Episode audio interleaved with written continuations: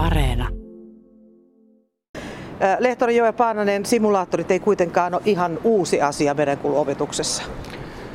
Joo, ei kyllä osaamista ja kokemusta on Ekamilla ja Xamkilla molemmilla merenkulusimulaatio-oppimisympäristöistä ja tiedetään, että se on tehokas tapa edistää työelämän valmiuksia. Mutta ilmeisesti tekniikka on nyt viime vuosina mennyt eteenpäin jonkun verran. On totta kai samalla kun tietokoneet on kehittynyt, niin ne oppimisympäristöt ja se realistisuus, mitä sinne simulaatio-oppimisympäristöön saadaan aikaiseksi, niin kehittyy myös. Pystytään tekemään monimutkaisempia harjoituksia. Miten tämmöiset simulaattorit, niin miten ne soveltuu opetukseen? Erittäin hyvin ne tukee teoriaopetusta ja mahdollistaa semmoisen monimutkaisen, monimutkaisten asioiden harjoittelemisen yhdessä muiden opiskelijoiden kanssa. Keitä kaikkia nämä simulaattorit nyt sitten tulevaisuudessa hyödyttää XAMKilla? Totta kai peruslähtökohtana on se, että me rakennetaan simulaattorit meidän XAMKin ja EKAMin merenkulun opetukseen, perusopetukseen, mutta siinä on mahdollisuuksia kaiken näköiseen koulutukseen yrityksille ja muille ulkopuolisille. Perusopetuksen lähtökohdista ja tarvittaessa muualla.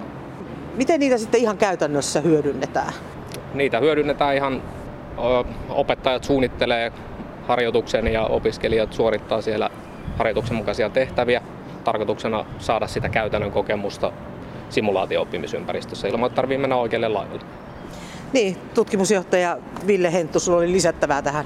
Joo, kyllä pitää paikkansa. Eli meillä on aika paljon niin kuin myös TK-puolta, eli tutkimuskehitys- ja innovaatiopuolta. Tällä hetkellä meillä on, olisiko meillä 25 miljoonaa oleva hanketta niin kuin logistiikan merenkulun puolella. Ja osa niistä on nimenomaan semmoisia, missä meillä on simulaattorit mukana. Eli esimerkkinä me voidaan vaikka yhdistää simulaattoreita eri yliopistojen simulaattoreiden kanssa, että se tehdään yhteisharjoituksia. Voidaan vaikka niin kuin että miten vaikka öljyntorjunta toimii simulaattoriympäristössä ja tämmöisiä hommia, niin kuin myös hankkeistettua tutkimus- ja pilotointi testaushommeleitta. Joel Paananen, miten todenperäisesti näillä pystytään sitten todentamaan niin kuin oikeita tilanteita? Mahdollisimman suureen realistisuuteen pyritään pääsemään. Se ei tietenkään ole täysin mahdollista.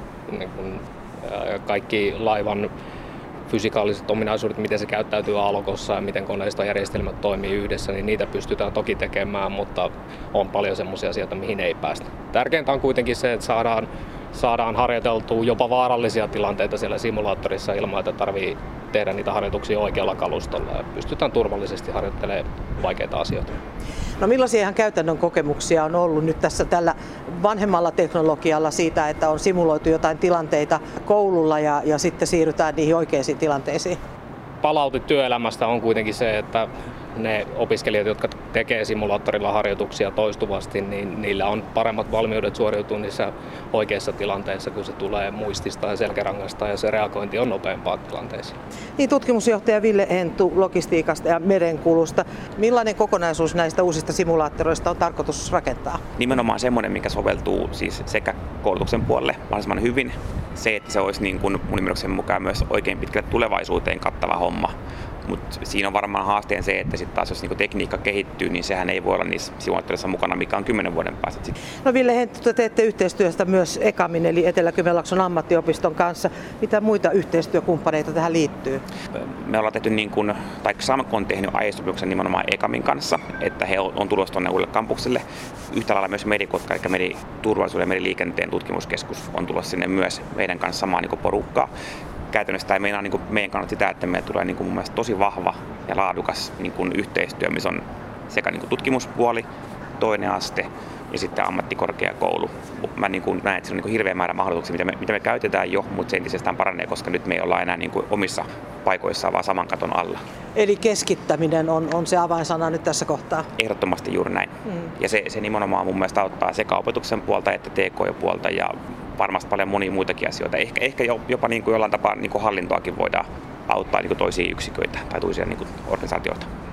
No, uudella kampuksella syntyy siis merkittävä merenkulun koulutuksen sekä tutkimuksen, kehityksen ja innovaatioiden keskittymä. Millainen vetovoimatekijä tämä on XAMKille?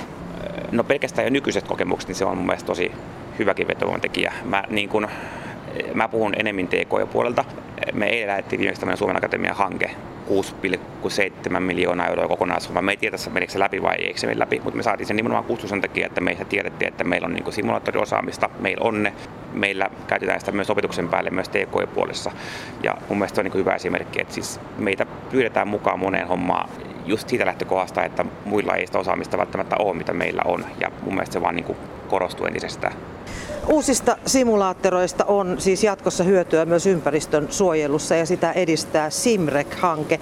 Projektipäällikkö Riitta Kajakari, miten sä kiteyttäisit Simrek-hankkeen noin pähkinänkuoressa? No, Simrek-hankkeessa on niin näitä Itämeren yhteistyökumppaneita yhdessä suunnitellut öljynturinta menetelmiä ja siinä on niin ajateltu ensin sitä havainnointia, välittömiä toimia ja sitten jatkotoimenpiteitä ja sitten niistä koulutustarpeista on tehty tämmöinen tutkimuskysely ja siltä pohjalta on valittu niitä tutkittavia tai opetettavia asioita ja siinä on ensin alusten niin kuin kontrollointia ja sitten eri osapuolen koordinointia ja päätöksenteon niin kuin kehittämistä, kun pitää olla nopea semmoisessa onnettomuustilanteessa. Ja sitten ihan näitä öljyntorjuntatoimenpiteiden opettamista ja niitä tekniikoita. Ja sitten tämä Simrek-projekti on niin kuin Suomenlahden öljyntorjuntaa vaikeissa olosuhteissa. Ja ne vaikeat olosuhteet tässä tapauksessa tarkoittaa nimenomaan sääolosuhteita, niin kuin tuulta ja aallokkoa ja sumua. Ja niistä on sitten näiden säähavainnointipisteiden avulla kerätty tietoa ja sitten sitä tietoa on verrattu niin kuin näiden öljyntorjunta-alusten niin kuin kykyyn toimia vaikeissa olosuhteissa ja siltä pohjalta on sitten asotettu ne olosuhteet sinne Katarinan simulaattoriin. Ja sitten vielä tähän projektia varten on erityisesti hankittu vielä semmoinen jäämalli, ja, ja niin kuin Ville äsken sanoi, niin sitten tässä projektissa on ollut käytössä myös tämä European Maritime Simulator Network, joka pääpaikka on Hampurissa ja sen avulla on mahdollista yhdistää Euroopan eri kaupungeissa olevia simulaattoreita ja ne voi niin kuin internetyhteyden kautta niin kuin samanaikaisesti tehdä yhteistä harjoitusta. Mutta nyt tästä kansainvälisestä tilanteesta johtuen, niin tämä harjoitus meillä on ihan tällä kansallisella tasolla, mutta pääpointti tässä Simrek-projektissa on juuri tämän öljyntorjunnan edistäminen sikäli, että jos käy joku vahinko, koska täällä on hyvin suuri liikenne Suomenlahdella ja nesteliikenne erityisesti, niin silloin voi eri osapuolet nopeasti toimia yhdessä. No, kyseessä on todella suomalais-venäläinen hanke. Tuossa jo viittasitkin, mutta tota, miten tämänhetkinen maailmantilanne nyt sitten on vaikuttanut ja vaikuttaa hankkeen edistymiseen ja toteuttamiseen? No nyt tämä hankkeen loppuosa hoidetaan niin tämän kansallisen suomalaisen osapuolen toimista ja sitten jatkossa näitä samoja asioita on mahdollista harjoitella Euroopan muiden kaupunkien ja maiden kanssa. Että nyt toistaiseksi menetellään näin. Ketä tässä hankkeessa on, on XAMKin lisäksi niin mukana? Tässä on niin hankekoordinaattori on Merikotka Kotkasta, sitten on Aalto-yliopisto, Helsingin yliopisto ja, ja Syke nyt tällä hetkellä olevat yhteistyökumppanit.